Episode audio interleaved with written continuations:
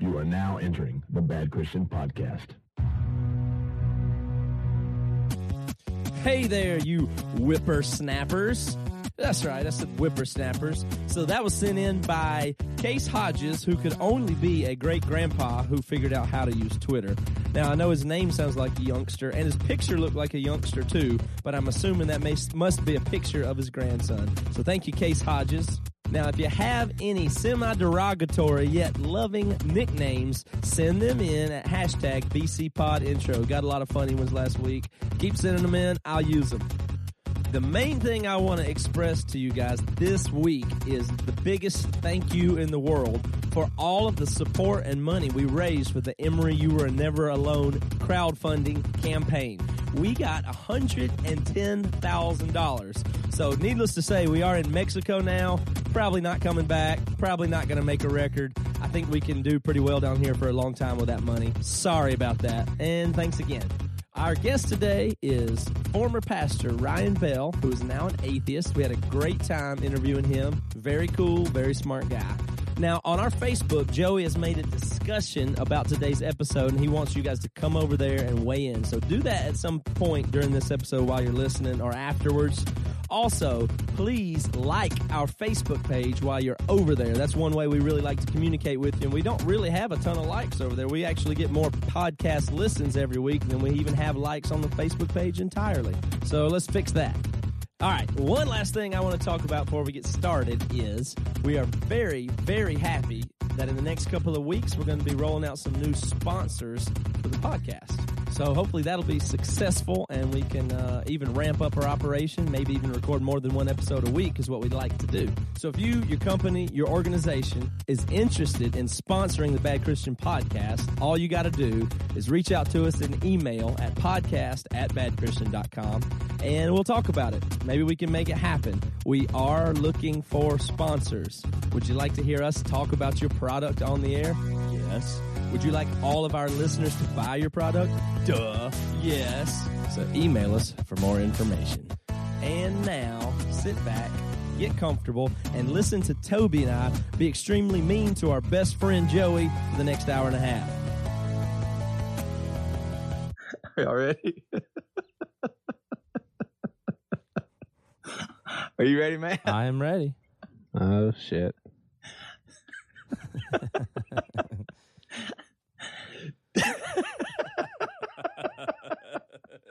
All right, here we go. Depression, irritable bowel syndrome, obesity. yeah, this is the bad Christian bullshit. All right, so is it my job, Toby, to guess what that was a three, two, one countdown of? Yeah, if you would. Well, my best my best guess is those are the three problems in descending order of what plagued Joey. Am I right? Yeah, is- Welcome to the Bad Christian Podcast, everybody. Today on the show, I forgot. Wait, where's where's my crowd at? All right, welcome to the show, everybody. Our guest today is former pastor Ryan Bell, who is now uh, living as an atheist for one year, and he's going to share with us uh, how that process has been. He was uh, formerly a pastor and preacher and everything else, and now he's trying to live completely as an atheist. So he's going to have some interesting stuff to say. Um, so Joey mentioned right before we went on the air here that he is in fact depressed. Joey, is that true in real life, or are you just kidding? Nah, I feel kind of crummy. I'm sorry that I started the podcast. It really gave me the giggles. I'm sorry. So, are you crummy or depressed right now? Which is it? I I feel depressed. I mean, is there something that triggered it? No, you you know, I think that um we had a conversation this morning with a bunch of pastors, just like a theological discussion. Some pastors came into uh, our office from other campuses and just talked about really tough subjects like hell and predestination and um, you know different belief systems and stuff. Probably some of the similar things we're going to be talking to our guest about. So I would um, I would think that our interview today on this show will bum me out even worse to be honest with you i just uh but i don't think that's the only thing i think that um sometimes comments on bad Christian uh, get me down. Uh-huh. Um, but I'm. I mean, but you you say this would happen regardless of those triggers, or just, I, I guess that's an I don't know. Sometimes something definitely triggers it, and I can kind of feel myself going downhill. From, And I ask you this stuff because I don't. I mean, I don't really identify at all, and I don't think I could ever say that I even ever have been, you know, depressed. I've been sad, I guess, not very often, but depression, I don't have really actually any clue what you're even talking about when you say that. Well, I don't. I, I'm I'm trying to get out of this. I'm sure you have other questions, or maybe not. Do you want to ask him any more questions? No, but I mean, how how- are you going to be a good uh, host today on the podcast, or are you going to be a real drag all day? Is all I want to know. No, I don't think I'm going to be a drag. All right, tell Yeah, us something hilarious then. Well, I don't think it's hilarious. Well, it is kind of funny. So, so Toby and I, we both uh, live in Charleston. We have the same uh, pediatrician for our kids. Now, I just can't express, and I want Toby to chime in here. This guy walks into the room with, and you've got your kids there, and it's just like he lights up the room. He's got unbelievable uh, people skills, very kind. You express concerns about your kid, and if they're stupid, he treats them like they're super intelligent. Uh, if you're overreacting or worrying, he puts your mind at ease. He just always knows what to say. The dude prayed over my kids one time after looking at them and after analyzing them. He freaking prayed for them. I mean, how awesome do you get for a doctor to do that? Just great, great, great guy. Takes his time. So I could go on and on.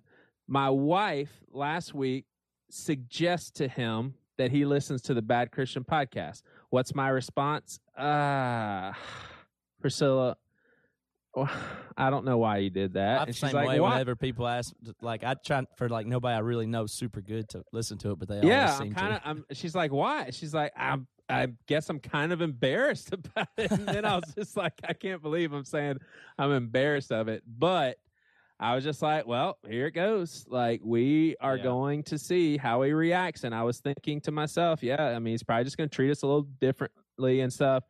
We immediately that day start getting texts from him.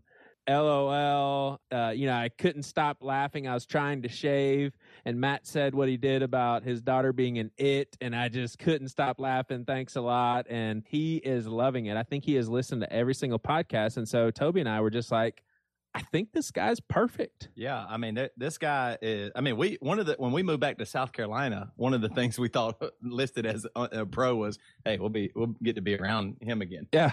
Uh, you Like, guys are what- sucking up now because you know he's listening to the daggum No. podcast. Well, no, because I, when I found when I actually found out he was listening, I was like, oh no, this is going to be horrible. How am I going to look him in the face? I feel miserable. And he even did that perfectly though. Like he supported us, but joked around. You know, like it, like it was like the perfect line of he probably doesn't agree with everything we say, but it's still very supportive. And I'm just like, golly, it's just. It, it- hopefully, one day we find out he is like a mass murderer. Yeah, something. hopefully there's some, something wrong with like him. something bad. Like he, like he has a terrible secret at least, right? He's got to have a terrible If not- secret. I tell you one thing that I, that I, that's funny about that is that uh, one, I mean that's what we do, and people always want to talk to us about th- this is what we do and everything. But I bet you he doesn't like it if you were constantly texting him health questions. Uh, we do. Really? We do. Actually, Joey and Priscilla text him all the time, and even like when he's on vacation with his family at you Disney text World. him as personal number. Your yeah, doctor. He and wants us he- to. He answered. Do you think Oh, he could be my doctor over Skype then if he's so awesome? He- He probably could be. I mean, I'm not kidding. No one has a better bedside manner or anything. I He mean, probably is a black belt in karate. Toby says he Yeah, is a better Sunday- uh, uh, musician. Yeah, I was telling him about my band. He's like, "Oh yeah, I actually lead worship in my church." I was like, "What?" he probably can play like every instrument. Probably has the voice of an angel. It's just like, golly. Well, hopefully we will find the skeletons in his closet soon because we ca- I can't live with that. That's just too much. he he is the real deal, man. I honestly think he'd be a good podcast guest. yeah, he probably would be. He'd be very entertaining for sure. Well, not only entertaining, but I think he probably had. Uh, no, I know he has a great balance on like God's healing and then medicine. yeah, I mean, any doctor that would say, "Hey, here's what we need to do medically," but let's also just pray. I mean, that's that's a great balance. So So that's really I'm I'm glad that he took it that way. That's almost like a I, I just love that when people go take us with a grain of salt. Like everything we say isn't right or even funny or good sometimes, but we're yeah, just that makes real. me nervous with people so. that I don't know personally at all, like if somebody I just met or something like that. You know, like Yeah. my wife's boss or whatever, Yeah. something like that. It's My like, oh, mom boy. actually called Jess. My mom called Jess the other day and was just they were kind of talking. She said after, they'd been talking for a little bit, she said, "Jess, what is this bad Christian thing?" Uh, and Jess was Jess tried to tell her a little bit, but I was like, "Please, you know, don't. I don't want my mom or my dad Well, how does she know about it at all? listening to it." I think through her sister's Facebook stuff, Oh, they boy. probably talk about it some. My mom, I don't, my, my mom's not on Facebook, doesn't have a smartphone or anything, so she's not there yet. But eventually, she will be at some point. But yeah, she, she just kind of secondhand hears hears about it. Well, I know my parents are. I don't like it one bit. Is your dad like a full time listener now, Matt? No, he said he listened to our blog with Chopper and that blog with Seth so far. That's all. So maybe it's only for people he knows. He listens to it. I don't know. I know my mom listens to it. Hey, what do y'all think about? I keep hearing people say that humbled me, or man, that's a super humbling experience. I just don't. I do not get that terminology at all.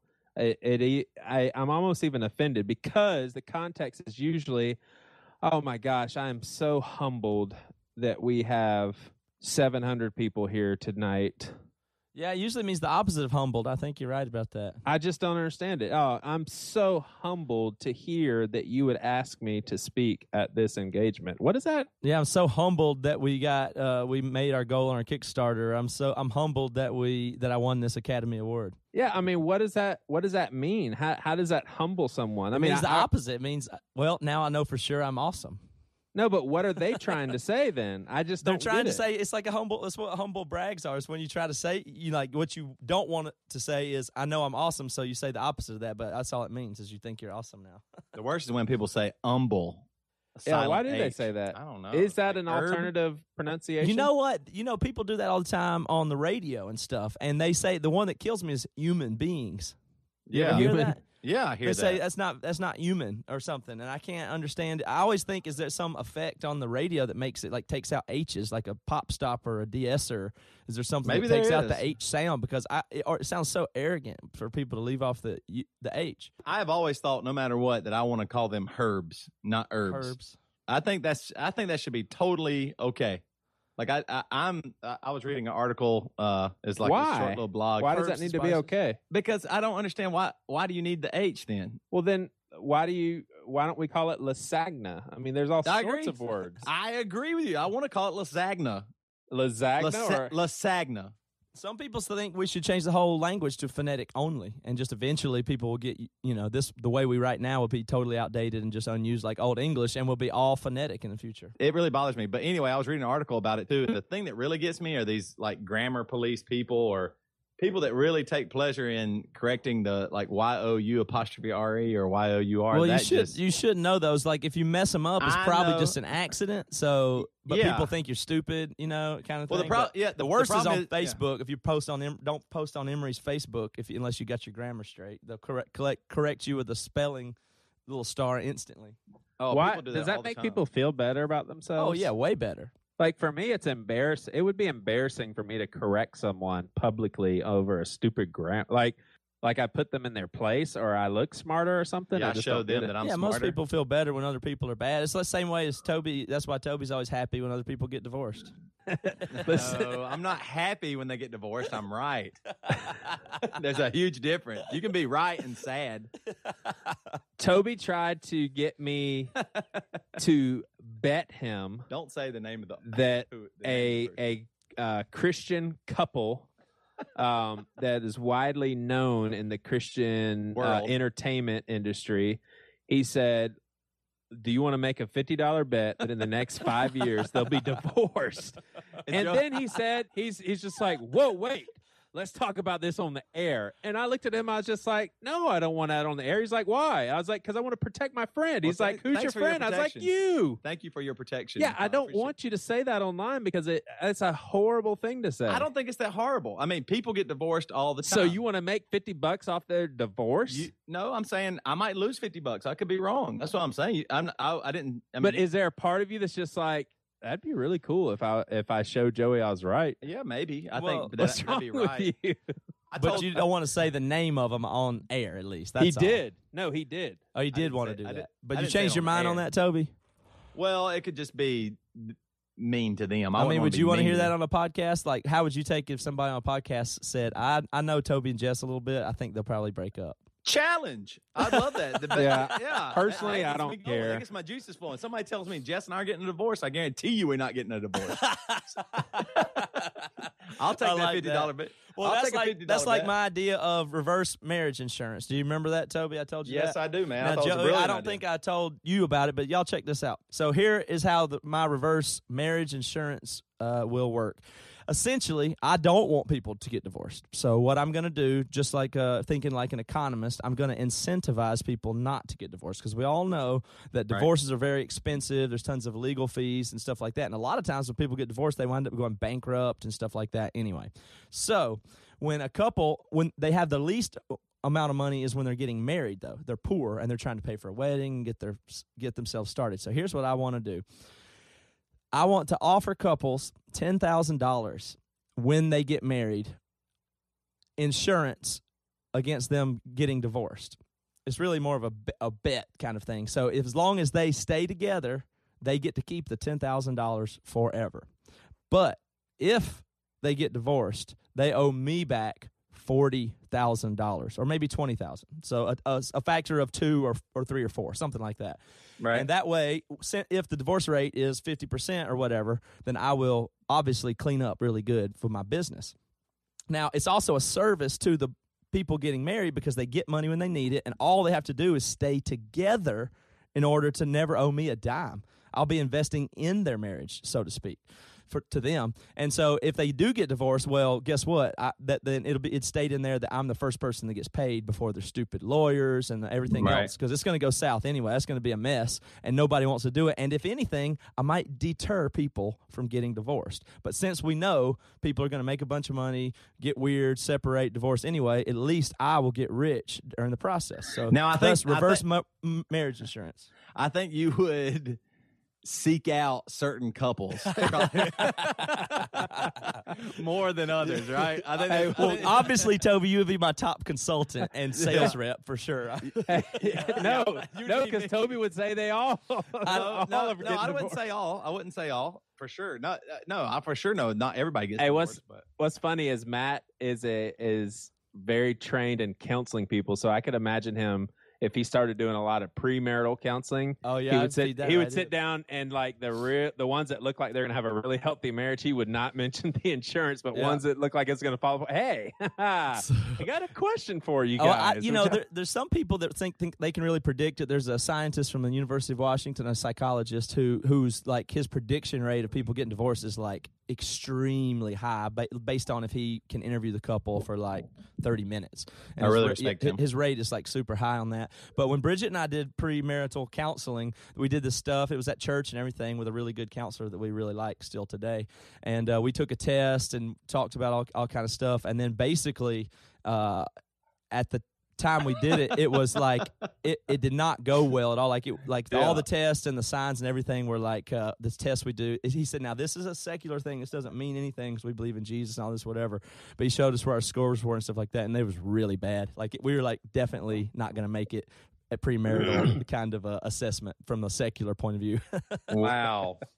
but I mean, th- they still supported you getting yeah, married, absolutely. though, right? Yeah, I mean, he just said this is a good thing. He says we don't use this to predict marriages. We we use this to identify where eh, you know areas where you may have problems or where you don't see things the same way. And you know, we talk about it and pray about it. We, Jesus changes people. He does, you know, and so that's what it is. And and I, I love that because I, I of course without Jesus, me and Bridget are divorced. That's a fact. I mean, no doubt about it.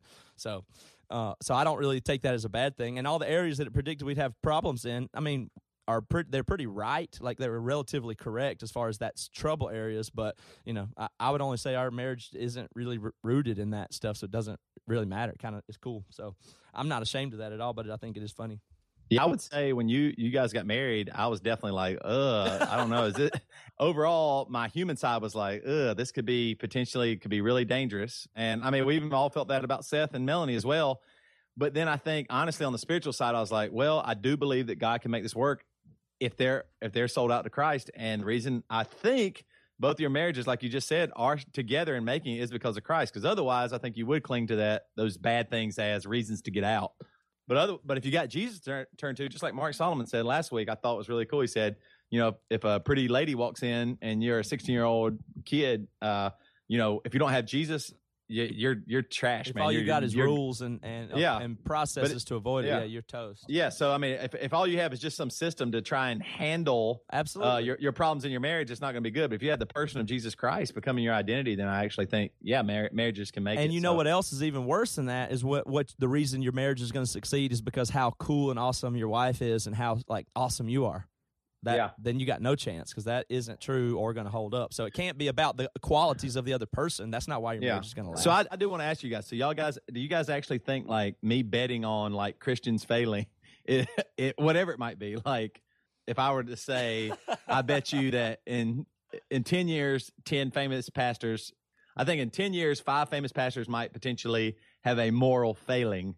Uh, I'll bet you a hundred dollars. Is that actually y'all think that's sinful of me to, to do I bets mean, like it that? probably is, but more than that, it just kind of But why? reveals some Why? sort Yeah, of why? some sort of like insecurity or fear or something. It reveals something weird about you, fundamentally at least. I'm not. I don't know if it's like. Like, what do you mean though? Yeah, that's It's no saying. class. Oh, I don't. I don't know. I just think like, why are you th- thinking that way so often about other people? You know, I want that's to make all. money. No, just I, wanna know, make but some- I'm just saying. All right. Well, hey, Matt, I think uh, we're gonna have a new segment, right? Uh, yeah, I got a new segment I wanted to try out. Well, tell us a little bit about it before you. Can you give us a little introduction to what this is going to be? Yeah, well, you know, I like science. I was doing science before I got into music. I was in pre med school, um, and ultimately decided to do music instead of biology and medicine. I always thought I would be a scientist when I grew up. So I, I kind of like science, although I'm not trained in any way. I kind of read it leisurely and like it. And I'm always irritated that Christians don't uh, know anything about it. And I always find that uh, you know, irritating. So I thought maybe I could give a science lesson since you two specifically don't know nothing about science. I thought I could start That's not by true. all right. Well, I thought I could start by trying to get y'all interested in it. All right, I'm excited, man. I am interested in it. All right. astrophysics, chemistry, cellular biology, mathematics, gravitation, electromagnetism, evolution. And now it's time for science lessons for Christians. Because when it comes to science, Christians are stupid. All right. Is that, you- is that an effect, or is that just you talking high? Well, that's me talking high. On I the, mean, there's no there's no effect on your voice. I pitch shifted it one half step.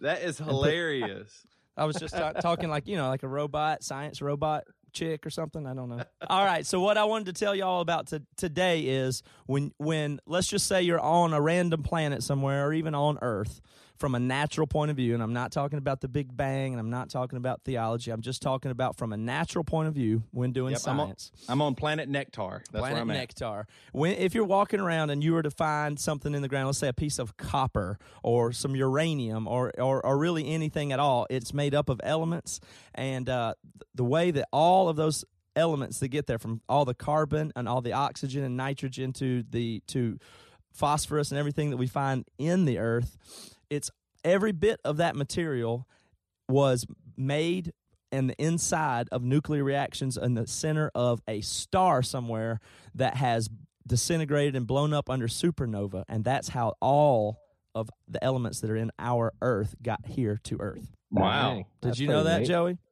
Uh, no, I did not know that. I just Dude. assumed. do you know that the center of the sun is nuclear reactions going on there did you know that Um, I've probably heard that before. like what causes the the sun to be burning essentially what would be the common thought there Well, Joey, we've talked about that before. Like Joey's pointed at the sun and said, "What is the sun? What's causing the sun to bur- burn?" And he says, "It's a nuclear explosion of Jesus' love." oh yeah that's and, right and then, yeah, That and is then, like, one Jo- theory. Yeah, yeah, and then he pointed at like you know some uh like rocks and stuff, and showed me a few different stones, and he said these were these came from Jesus' love. Well, that Huh. that that could be that c- is true in a figurative way, I believe. Yeah, Um, and everything did come from God, of course, I believe that. But I'm just speaking of the actual chemical and nuclear reactions that are going on currently as we speak. So, so in the sun, the question I have about the nuclear bomb, I've heard that before. Like the sun has like nuclear bombs going off all the time. yes, that's what gives us this heat, and so it's a good thing there. yeah, it is. It's the same thing as a nuclear. In a nuclear bomb, what we do is we cause nuclear fission, where you split apart a uranium, an unstable uranium atom, by bombarding it with a uh, neutron, and that's that blows that splits in half the uh, the uranium, and then that causes the big reaction, and then that reaction in an H bomb, which is a another form of bomb that we make, it causes then you get such intense heat that you actually cause heat, hydrogen atoms to fuse, and that's an H bomb, and that that's what's going on in the center of the sun is you have hydrogen atoms uh, that are so tightly compacted because of the gravity of the sun, which is just a collection of hydrogen, that it actually forces the the protons into smash into each other because the temperature is so hot that they smash into each other and cause a nuclear reaction and fuse into helium and are you nitrogen saying and carbon and every other element that we know are I you think- saying that gravity causes all that that heat? yes gravity causes all the heat in in pass in the sense that if you just had two hydrogen atoms in free space they would attract each other according to the law of gravitation and so once they got together, when you have several of them, they start to collect together, and together they start bumping into each other, um, and they start moving around as they're moving closer and get tightly and tightly packed. And that's what uh, temperature is: is essentially molecular motion. That's all temperature is. So it gets hotter and hotter in that sense, and they move faster and faster. So is the H bomb the most dangerous bomb? The H bomb. Well, it's uh, it's the biggest bomb. We ca- we use nuclear fission um, to cause fusion, and so it's just a matter of how much of the nuclear material do you have uh, packed in there, what size the bomb is. But yes, the biggest bomb we have. So basically, if there's a bunch of people in the city and uh, they knew that there was an H bomb coming, there'd also be a lot of F bombs. That's awesome, man. Yes, there would be. Joey, every time Joey goes to the bathroom, he when he steps out, he goes, "I just dropped a bomb in there," and it's is hotter in that room. It is, hotter. hotter. Yeah, that's it's, Yeah. very similar. So yeah, essentially the the center of the of the of the sun is uh, nuclear explosions going off, but they're fusion reactions, not fission reactions. And uh, our our the biggest element that our sun can make is uh, I believe it's up to iron is the is the heaviest element that it can make. To make the heavier elements be heavier than iron, it requires a larger star where the temperature is hotter, even up to 20 million degrees. In which case, that star will eventually have a supernova and explode at much higher energies, and that's where all of our heavy elements, heavier elements, came from, and then eventually formed the planets. Wow, that is very interesting. Yeah. So Maybe again, day- that's no commentary whatsoever on Big Bang or anything like that. That's just the the things that So we all see the and planets, observe. Would that mean that all the planets would have similar elements on them? Then, most likely, or like would some planets have different elements that we don't have? Or well, the interesting regular? thing about the periodic table is there's no there's no there's no elements missing. We have them and we know them all, but based on their atomic structures, it's one proton, then two, then three, and lithium, and so on. So we have all the way up to the heaviest elements that we have that can be synthesized in labs. We have all of the elements here on Earth, so there's no in between ones, obviously, because there's no half protons, right? So therefore, there couldn't be we there couldn't be any other elements on other planets, although there could be some different isotopes or something like that, I suppose. Well, that's crazy, man. All that stuff came from the same spot. Like maybe one day we'll be able to visit all the planets and like kind of like Star Trek. Just Um, like Star you know, Trek. So you know, you know what Star Trek and toilet paper have in common? Klingon, something about Klingons or something, right? They circle Uranus and looking for Klingons. yeah. um, Star Trek is George's favorite song, the theme song of Star Trek, because we watch it so much at home. Oh yeah, yeah. Why? That's your wife's favorite show, right? Yeah, as soon as whenever it comes on and it goes boom, boom, boom, George, she turns around from whatever she's doing and runs to the TV and starts uh, smiling and flapping her arms. Wow, I know it's weird. It's like, and she doesn't do that to anything else. It's just that song. Man, she's gonna be like a just an awesome, not nerdy girl. Yeah, I know. She's gonna be totally normal. I think. Man, she's right. It sounds like a, you got a prom queen there. Anyway, thank you for tuning in to Science Lessons for Christians. I'm your host Matt. That's it. Nice work, Matt. Woo! Oh, I just loved it, Matt. I just loved it. It was wonderful. Matt, I like how you set yourself up as the only Christian that knows science. That's well, pretty cool. Well, you you were talking with your doctor earlier, and I mean he must be smart, and know a lot about science, and he seems to be a Christian. So I know there's Christians out there that know Yeah, I think science, he'd be. but yeah. you know, I think it's I think it's funny how people immediately, if you start explaining science, I know everybody's minds immediately going to what's he saying about God. Yeah. But that's not what we're just talking about. Normal stuff that that is observable. You, there's no, there's no. Honestly, I love science. I just don't want them to teach it to our kids in schools. Yeah, just as long as they don't teach it to the kids, it's fine. Do your science. I just first. don't want that. I mean, I, I love science. I, I appreciate it. I- You know, people out there doing great things. Don't teach it to my just kids. don't teach it to my kids. You know what I mean? Um, Good I'll, I'll do. I'll do evolution or some other more controversial ones eventually. I was just talking about that's just how the regular old nuclear reactions in stars. I thought that was good. I'll tell you what it um, just intrigued me was I read an article on how um, the biblical age of the earth, and if you take it literal, and it's six thousand years old, and there is no way for the amount of oil that has been made um, that we have today in the earth to have been able to be made, except there is a theory of um, Noah and the flood potentially uh, being able to cause that with the immediate um, destruction of trees and all sorts of living things and just the immediate compression and all that stuff. I was like, Christian pseudoscience gets a lot of mileage out of that flood thing. That's for Yeah. sure. Oh, yeah. But man, uh, yeah. you know, I think all that's I think that's complete hogwash, obviously. But because here's the thing for me, I definitely love science. I am totally into studying the natural and whatever the best uh, data that makes the most sense is what is definitely what we use. Now that being said, that doesn't speak anything about supernatural. So I think it's possible for me to explain the stars and the planets and stuff the way I just did. Also, if you had to really pin me down, I'm probably probably a seven day, seven 24 hour period uh, creationist. I think that's what I believe actually happened. But that Really? does, yeah, I think I think if you had to pin it down, but, but that would be supernatural. Like so, I don't Yeah. know. I mean, I don't I don't really care how I don't I don't even really care about that. But what I'm saying is when God acts, which He does act, and I've seen Him act, so that happens too. But that's not natural, and you can't account for it when you're trying to do genetics. Let's say. So I think it's totally fine to study the natural from a natural point of view. Well, speaking of natural and the earth and God and all that stuff, uh, we have an awesome guest coming up. His name's Ryan Bell, and we will be right back. All right. Podcasting, the way of the future. Just like the Dippin' Dots ice cream. mm, I love Dippin' Dots, but not as much as I like And- podcasting. And airless tires. And airless tires. Those are all things of the future. Podcast is a new, it's the upcoming format, and we know that a lot of you guys out there are starting and want to start your own podcast. Uh, Joey, what's a big barrier to starting a podcast? Well, the biggest barrier, I think, is just how in the world do I get my stuff out there for people to hear? I think another barrier for Joey is his butt. Joey is right though. The getting your podcast out there is having it hosted. And uh, we use signalleaf.com as a host. They provide us with great analytics, great hosting. It's super fast, it's super reliable. And if you're hearing this podcast, it's streaming to you through signalleaf.com. They do the technical side. Signal Leaf has great customer service as well, man. They will answer any question that you have and uh, really clear things up for you. So that's why we love working with them. You don't want to be left in the cold. So Signal Leaf podcast hosting is hosting without the headache. Visit signalleaf.com forward slash bad Christian.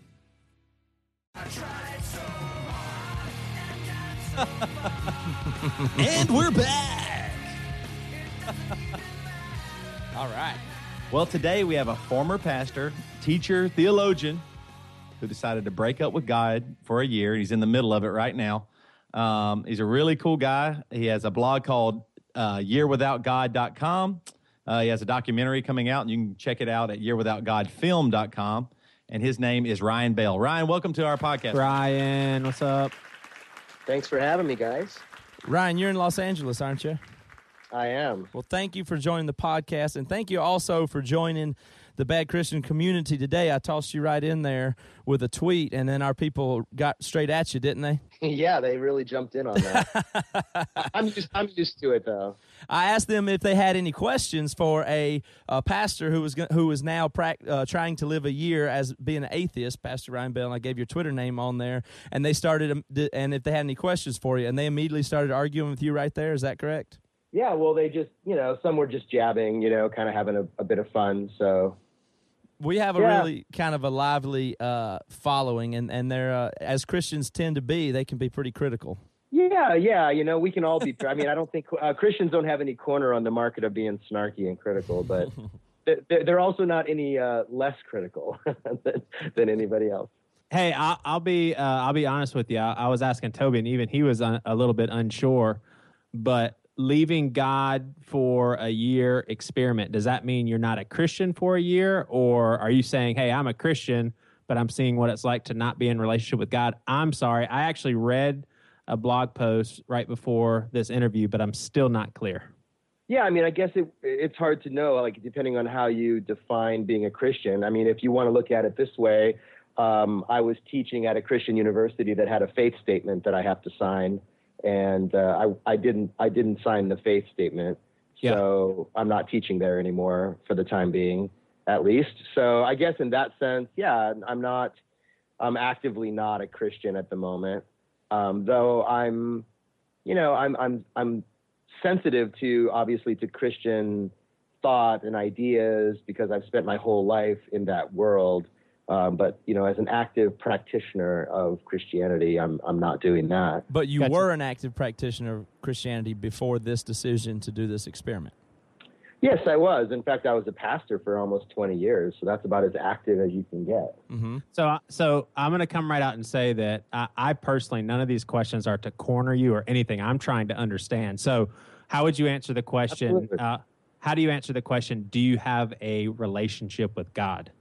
I would say at this moment, I'm not. No, I don't have a relationship with God. But that, doesn't that kind of uh, deny the basic tenet of atheism that God doesn't exist? Just to say that you don't have a relationship with Him, like He's there, but you're not relating to Him.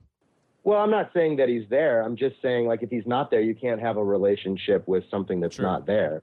True. So I would say, eh, you know, in the sense that I'm performatively entering into an experience of the idea that God is not there, then I, by by virtue of that, I don't have a relationship with something that's not there. yes. So, it's, so is the point of the experiment to just to figure out for yourself whether or not God is true, or what is it like to be separated from God? I mean, it's it's for me to decide to help, you know, at least to begin to decide um, if God is there, if there's a God, and if it's, and I mean at other levels of that conversation too. So the baseline is sort of, you know, trying to decide for myself if God is there, and and even if God is there, even if I decide for myself, yeah, I think there's probably a God.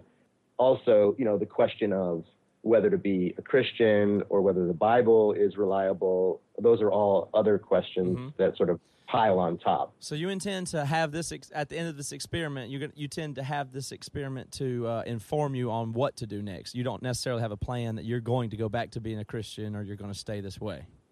No, I don't have a plan at this point. It's Mhm. all, you know, designed to lead me to a conclusion. I think that's really interesting, uh, and I read this that you said this too, that if there is a God, if He is real, then He one uh, could and can prove Himself during this time, right?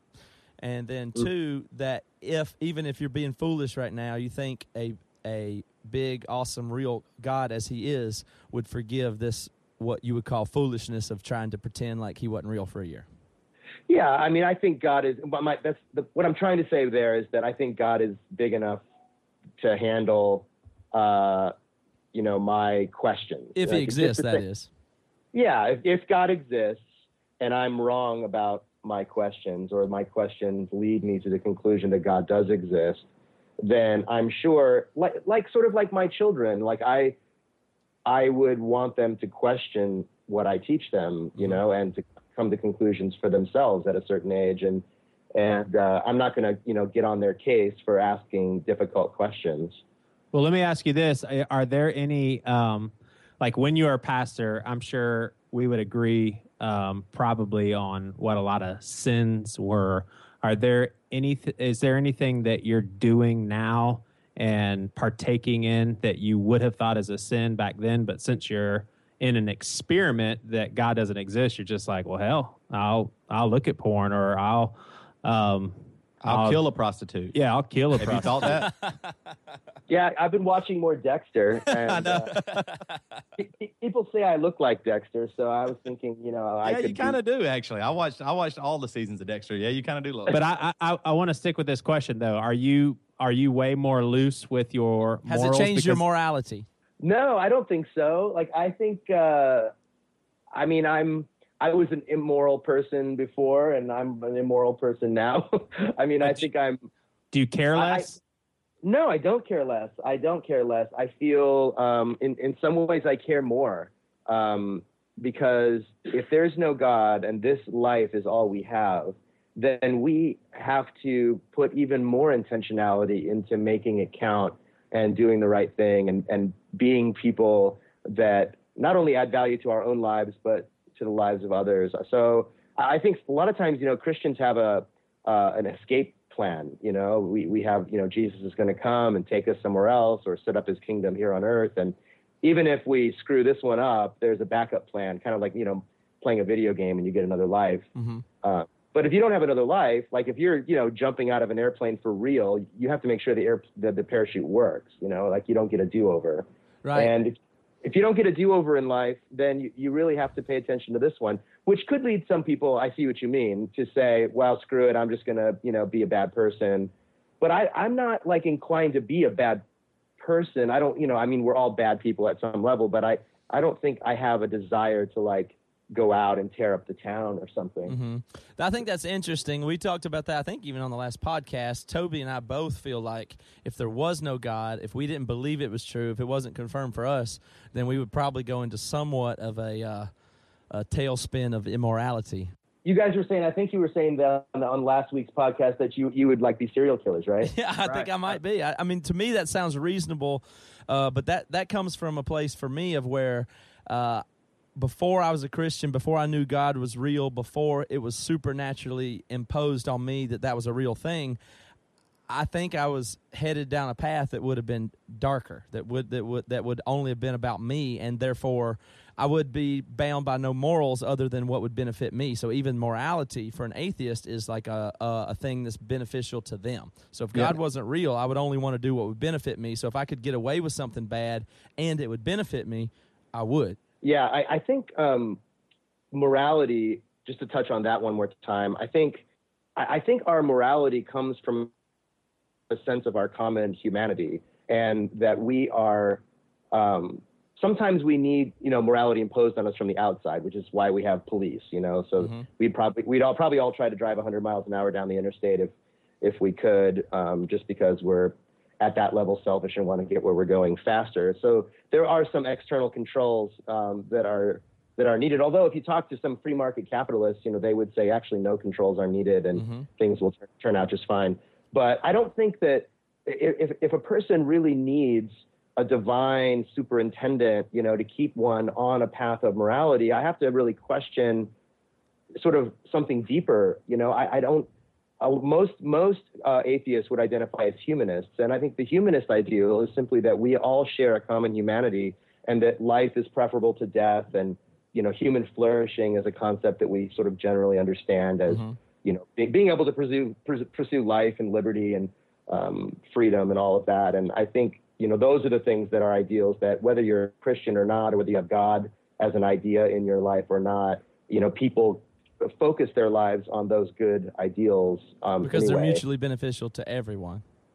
Yeah, yeah, they're life. mutually beneficial. Right. Being a serial killer, I think it wouldn't take a very high moral standard to come to the conclusion, whether you're a deist, a, a theist, or an atheist, that that doesn't benefit anyone. You could you could also say it doesn't benefit the serial killer psychically as well. That the Mhm. toll that that would take on a person's True. psyche must must be intense.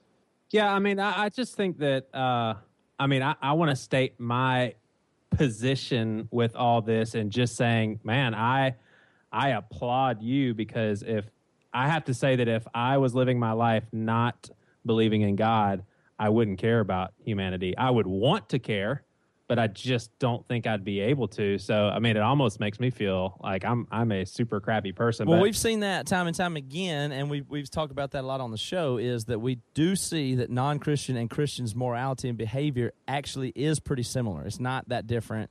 Uh, Christian people cheat and get divorced and hurt people just about as much as non-Christian people do. So, if Christianity is about morality, it's totally failing, right? Well, and also you you have a God that's pretty immoral as well. I mean, I, you know, in a way, like you have so many instances where if you take the Bible, depends on how literally or seriously you take the Bible, but you know, you have God commanding the Israelites to wipe out entire, you know, people groups Right. uh, in in in the new in the Old Testament. You have God wiping out all the the, the um, you know, besides Noah and his family and the entire fam- human family, and you know, and so it's there are some questionable, uh, you know, at the best, you know, morality even when it comes to the Bible itself. Is the Bible a moral document? Yeah. Now, do you think though that God and humanity? Don't you think there's a significant distinction with what's permissible to him and what's permissible to us? I mean, it's if he created humanity, it seems like there could be things that he does that we see maybe in a negative light, but is for the overall good. Right. I mean, I think you have to go there. Um, that's the only thing that you could say. Well, the God, Yeah, the God sorry. sees a bigger picture, right? The God has a bigger view, and from God's view, you know, the death of my child. Just to be clear, my child hasn't passed away, so you don't have to feel bad about that. But like the death, death of my child is in some way part of God's overall plan, or something like that. And I mean, I think to most non-Christian, that just sounds perverse. Yeah, Yeah.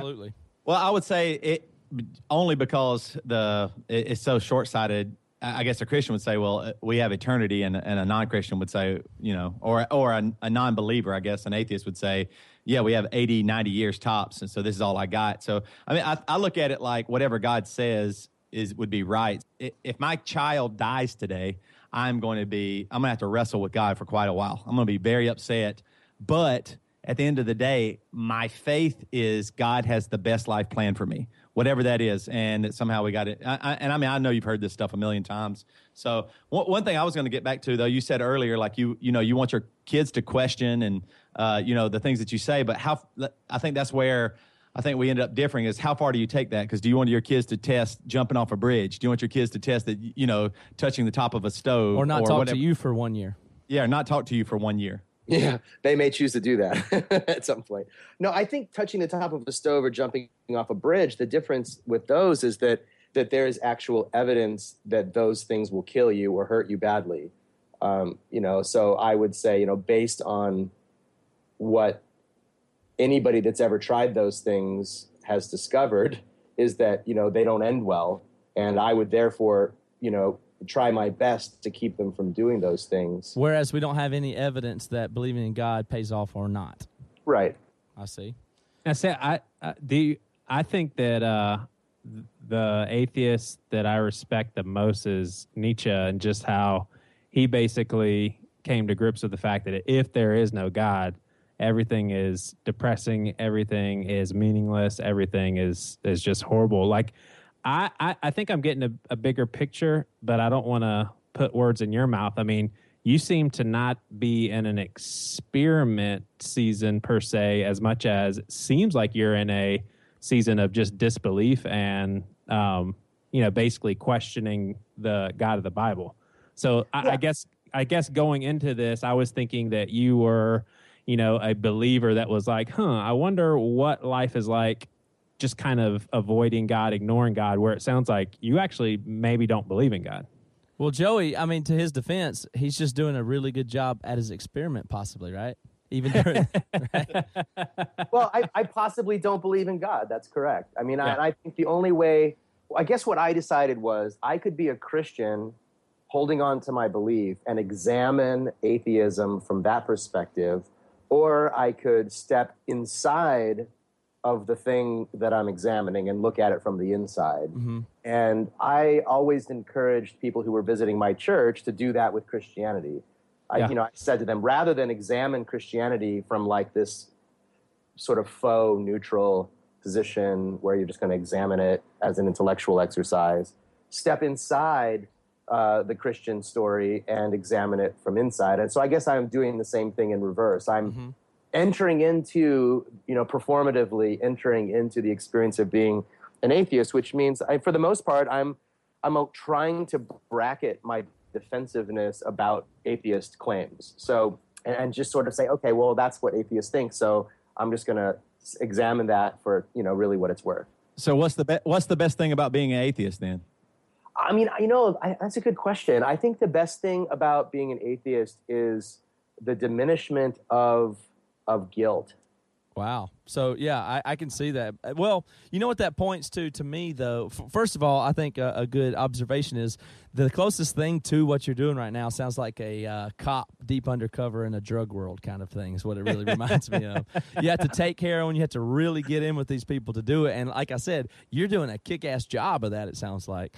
So I think you're doing a, a terrific job of this. What it what it calls into question with me is how this works out is if you ever had previously as a Christian, when you were a practicing Christian, had sure. a spiritual, supernatural uh, experience where you felt or God or whatever, how how does that work out? Did you not have that before? If you did, uh, do you just simply deny that now, or tell yourself that that must have been something else?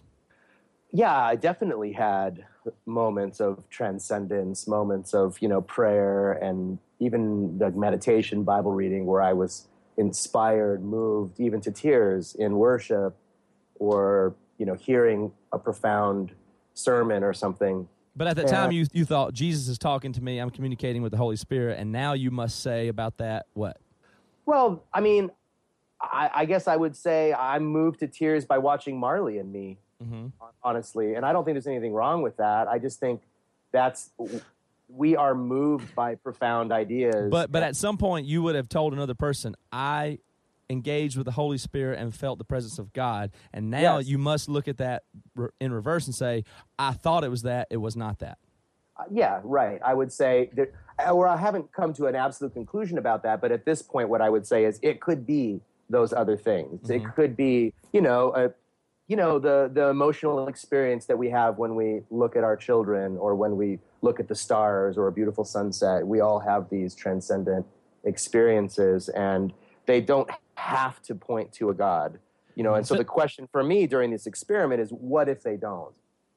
If the worst thing imaginable happened to you right now, and, and let's say you you lost all of your family in a car wreck, mm. do you think that you would be like, okay, time out on this. I've I've got to at least turn to a God that might be there, or do you think you'd yeah. stick it out with the experiment?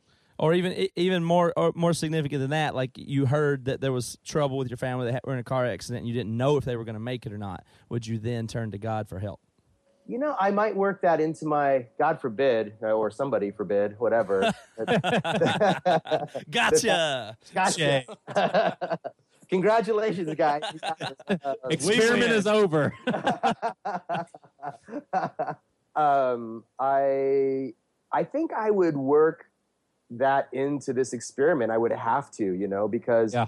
I think I would be really moved to reach out to something, someone, God, you know, uh, and in a way, it would be the ultimate test. You know, not but but even so, like people live and die every day that are prayed for. Yeah, absolutely.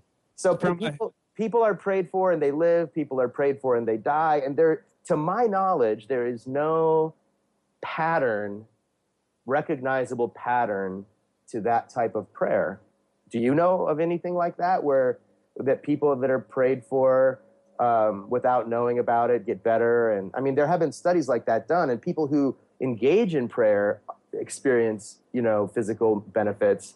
Um, yeah, I guess. Of, for, yeah, I know where you're going, and I guess for me, it, I, that question doesn't even matter. I mean, just if if God is out there and eternity is a true thing, I, I don't, you know, it's sad when someone dies at an early age, but that doesn't make me question, you know, God as far as he answered right. my prayer, he didn't. But from a human humanitarian um, perspective, how are you serving people doing this?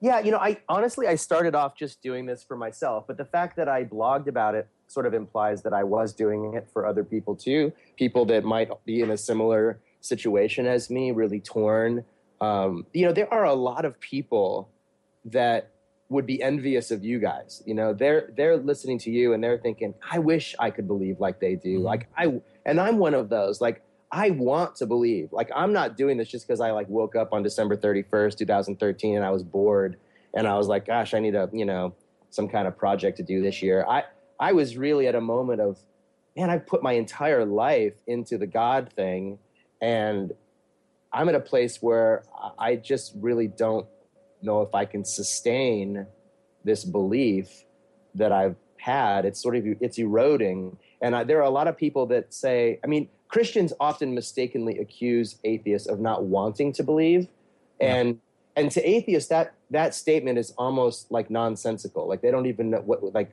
you don't want to believe something. You either believe it or you don't, or there's evidence for it or there isn't.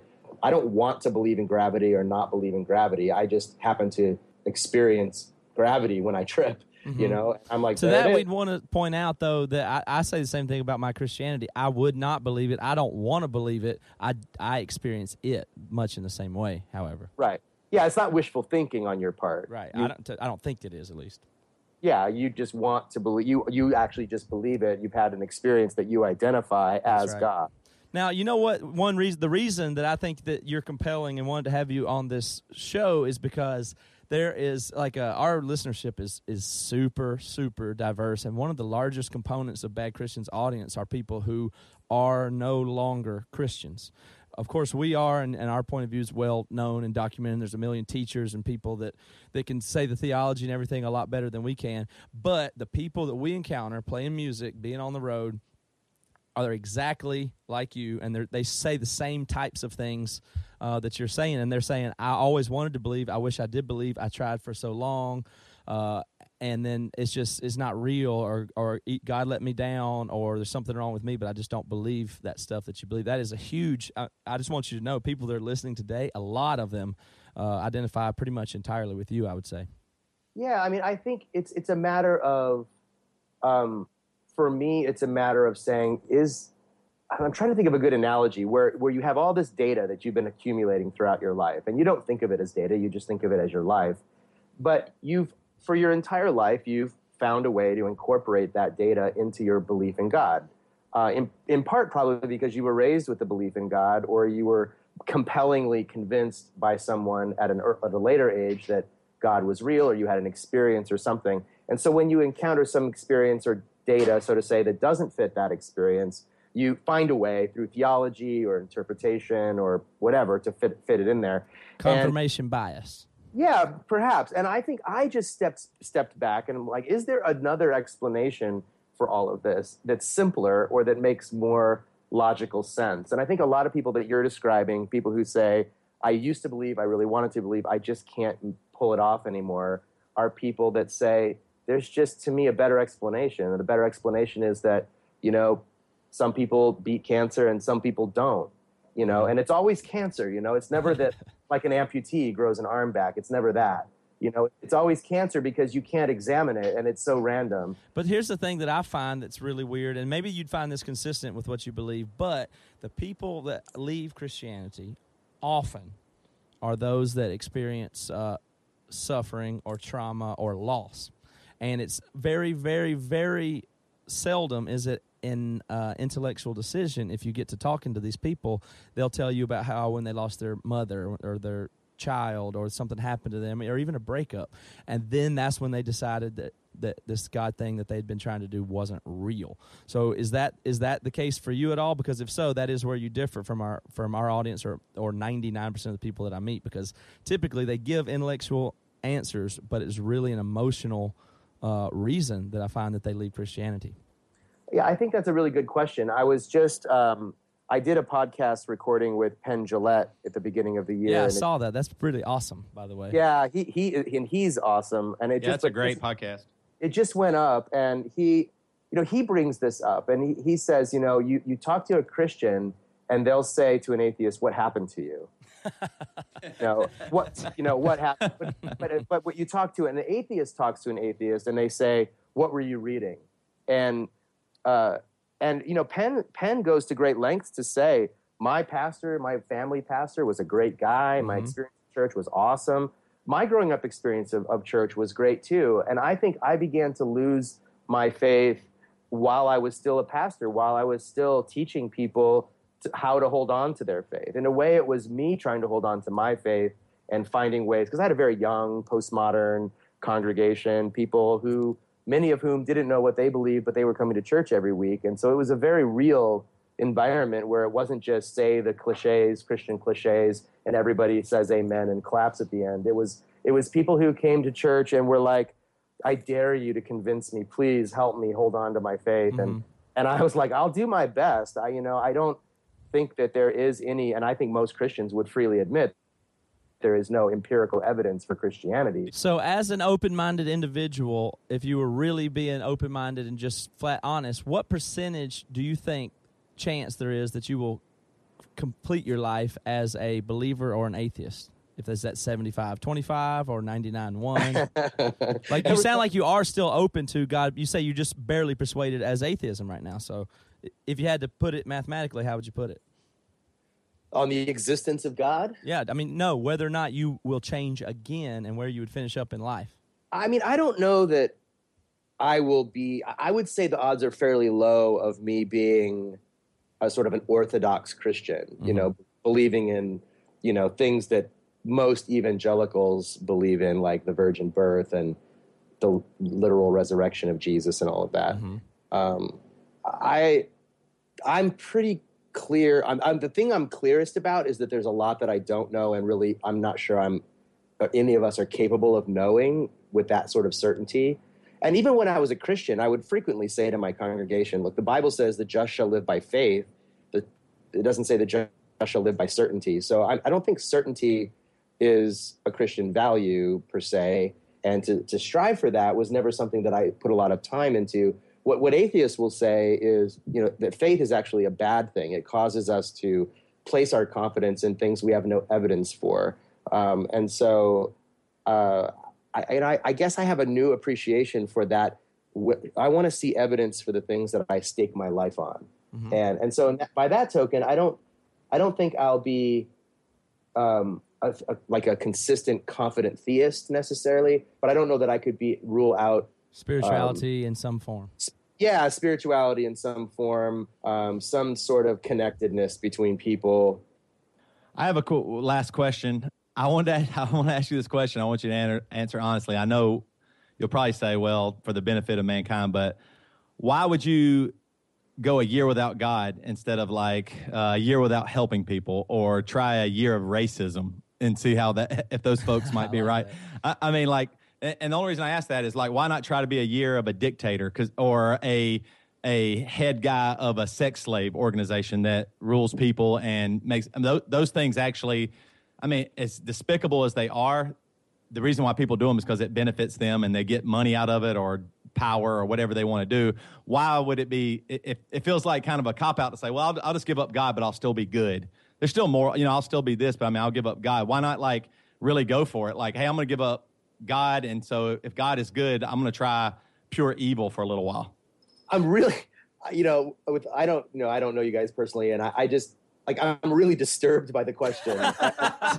I'm, I, I'm really, because I think what it does is it implies that God equals morality and not God equals immorality. And and I, this is a pervasive, I think, misunderstanding among non-Christians. No, what, what I would say, what, what I would say is the reason why I asked that question is because I would say that God is good. So the reason why you cling to the things that are good is because that feels right. Those other things feel terrible. I'm not going to be. You're not going to be a racist.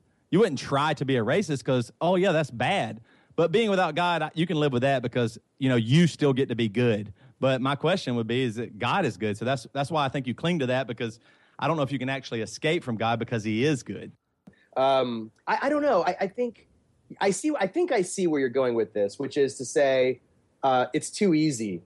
And and I would I would put that back to you guys and say if it's so easy to go without God, then why bother? Like if that's not a big thing, if that's, that's not a big deal, yeah, well, um, or if it's not point. that big of a challenge, why believe in God if it's that if it's that discardable or not not that that easy? I mean, I think my personal experience is, is that it's been really hard uh, to to feel alone in the universe, to kind of come to the realization that perhaps you know it's just us here, and the loss of Christian community, the loss of my employment. I don't have you know a, a very much of an. I'm going in the red every every month in my personal finances. I mean, I've lost everything as a result of this. So it's not as though you know it's easy for me and I, the reason I don't do those other bad things is because I intuitively know as a human being that those are bad things. And I don't want to be a bad person. I want to be a good person. And part of me questioning uh, the role of God in my life is actually to say, Am I wasting my time with this? Could I be doing something more important than worrying about what God thinks if God's not there? But I mm-hmm. think you just when you say good, I think you're just talking about on the macro level. I, I think you still do probably rotten things in a bad moment when you're caught in Oh, a bad sure. moment or something. So, so I mean, I, I think overall that's that's what I'm getting at. Is just it does feel a bit easy to say, okay, well, I'll just give up on God because you know that that that's where I'm at, and and I think it's it's just bizarre to like you like you're saying you miss parts of your old life or the idea of thinking about missing God. Like that, that, that, doesn't seem like just a, a natural progression of, you know, life or, or what that would be. Uh, even to the point of why not even just try to, you know, I mean, if you, if, if there is no God, why not just make money and fake Christianity or whatever it was? You know, you know what I mean? Like, okay, I mean, like you, you're holding to an invisible thing called truth.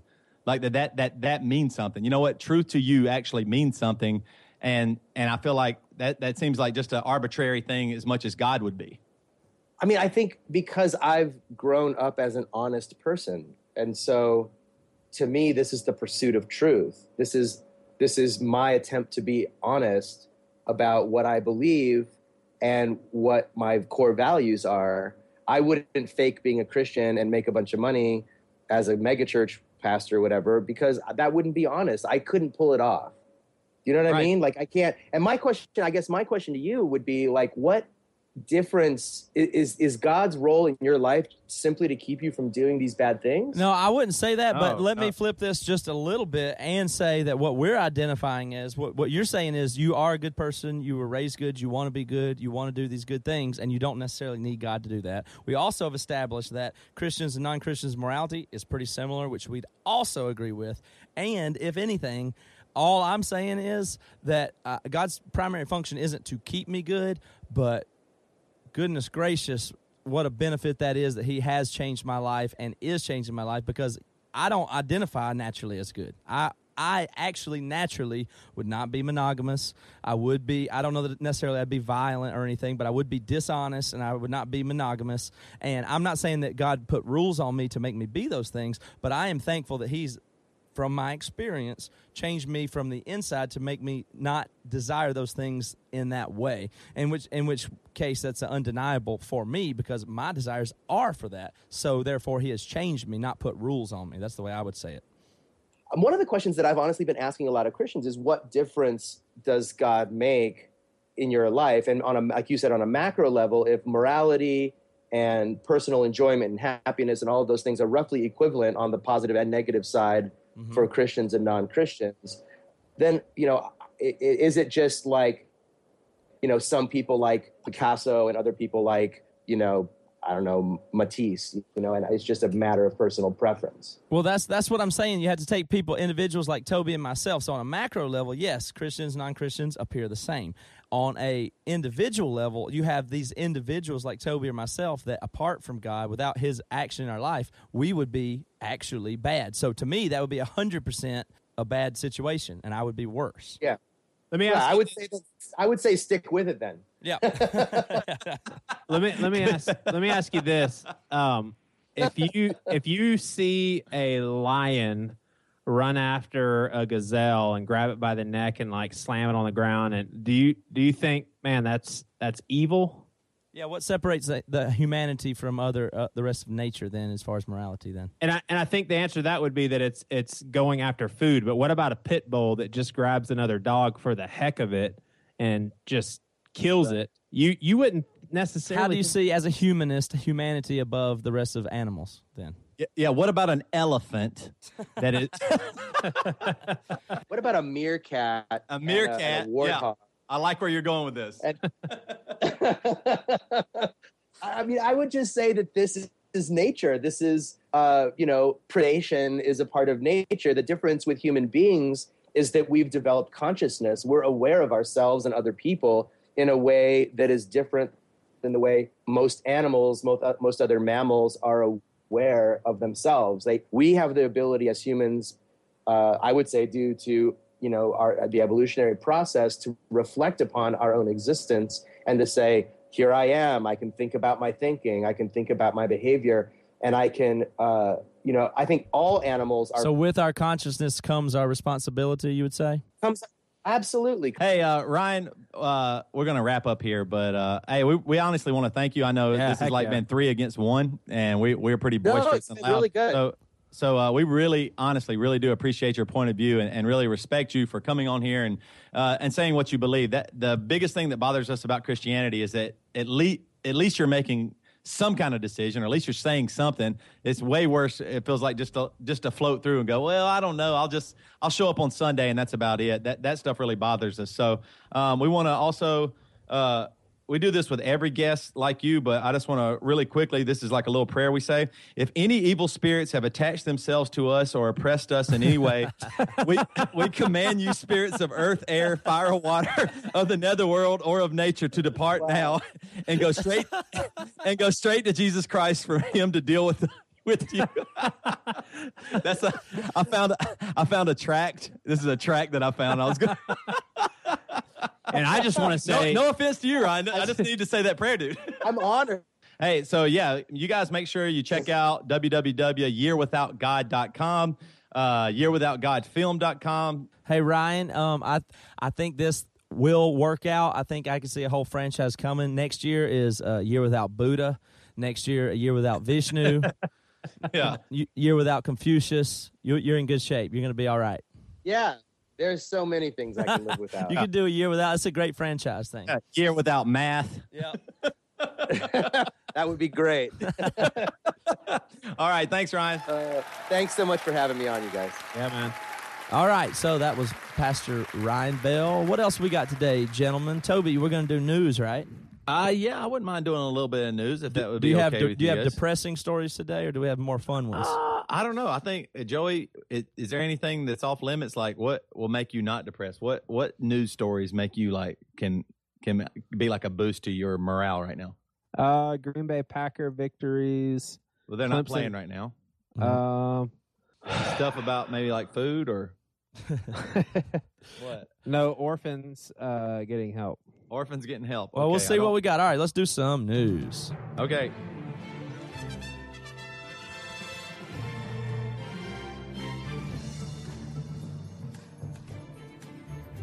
Hi, this is News with Toby. I'm Toby Morrell. I'm here with your news. You keep working on that. That's good. I like it, Toby.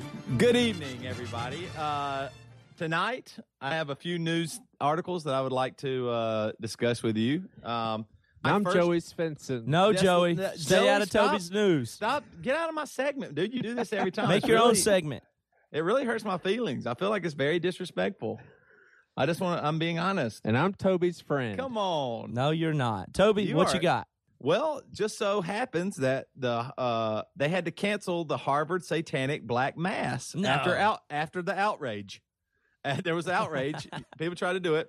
A Harvard student group planned a satanic black mass, and it's been canceled after widespread condemnation from religious and educational leaders who called the event an affront to the faithful. Uh, myfoxboston.com. Reports that the Harvard Extension Cultural Studies Club announced Monday that it would no longer hold the event because negotiations broke down with the group and the bar that it was scheduled to be held at. And I just, I just stopped right there because I just felt bad. Like, I mean, Satan can't even get into a bar. I mean, come on. I mean, you know what I mean? Like, that, I mean, what's this world coming to? Man, I feel I feel finally for the first time kindred with those Satanists. You know, they get they get persecuted just like we do. Yeah, I mean, they just all they want to do have a little event at a bar, and they won't even let Satan in the bar. I wonder if he's getting mad about you know like public outcries over this stuff. So Maybe we should pray for Satan. maybe we should. Maybe we should. All right, I, this one kind of affected me, and this is from Yahoo News. So I don't make this up. That is true. The last one was from Fox. So, uh, what's causing your foggy brain? And it says check these five possibilities because I, you know, I feel like sometimes my brain is very foggy. Mm-hmm. It's fogged up, if you know what I mean. I got a fogged up brain. Uh, can I say that on there? Yep. One, one, I don't know. I don't think Matt. This one affects us, but it might affect Joey. Menopause. Um, I don't know. It says that when ladies go through menopause, it affects their mood and uh, they have severity of their hot flashes. They have loss of memory. It could be that.